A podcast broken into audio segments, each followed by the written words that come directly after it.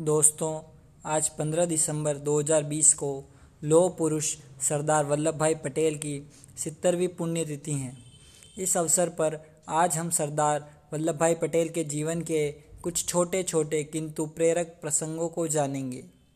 पहला प्रसंग, जब सरदार पटेल भारतीय लेजिस्लेटिव असेंबली के प्रेसिडेंट थे, तब एक दिन असेंबली के कार्यों से निवृत्त होकर जब वे घर जाने को तैयार ही थे तभी एक अंग्रेज़ दंपत्ति वहाँ पहुँचा और वह दंपत्ति जो कि विदेश से भारत घूमने आया हुआ था, ने पटेल की बढ़ी हुई दाढ़ी और सरल, सादे वस्त्र देखकर पटेल को वहाँ का चपड़ासी समझ लिया और पटेल से असेंबली घुमाने के लिए कहा।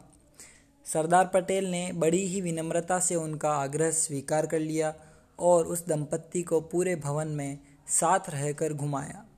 अंग्रेज़ दंपत्ति बहुत ही खुश हुए और लौटते समय पटेल को एक रुपया बख्शिश के तौर पर देना चाहा, परंतु पटेल ने नम्रतापूर्वक इनकार कर दिया और वह दंपत्ति वहाँ से चला गया। दूसरे दिन, जब असेंबली की बैठक थी, दर्शक गैलरी में बैठे हुए अंग्रेज़ दंपत्ति ने सभापति की गद्दी पर आसीन, सादे वस्त्र तथा बड़ी हुई दाढ़ी वाले सरदार पटेल को देखा तो वह हैरान हो गया और मन ही मन अपनी भूल का पश्चाताप करने लगा कि जिसे वे यहाँ का चपरासी समझ रहे थे, वह तो असेंबली के प्रेसिडेंट निकले।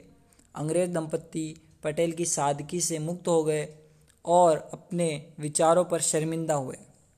यह किस्सा हमें दर्शाता है कि किस तरह इतनी ऊँची पदवी वाला व्यक्ति इतना सरल जीवन व्यतीत कर सकता है तो हम क्यों दिखावे और ढोंग के पीछे भागते हैं?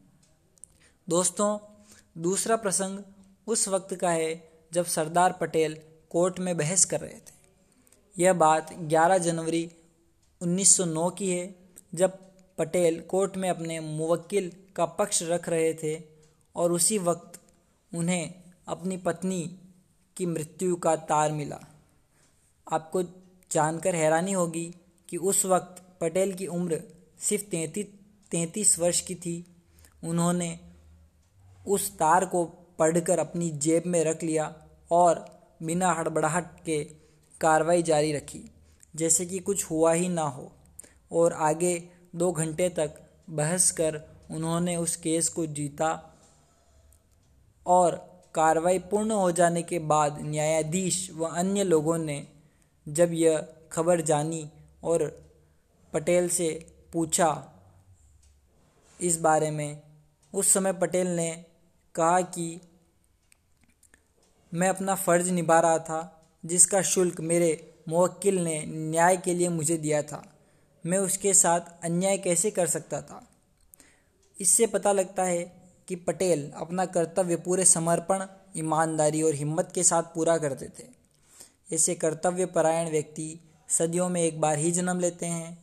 इस प्रसंग से, दोस्तों, हमें ये सीख मिलती है कि कठिन तथा मुश्किल वक्त में भी हमें अपना कर्तव्य तथा ईमानदारी नहीं त्यागनी चाहिए।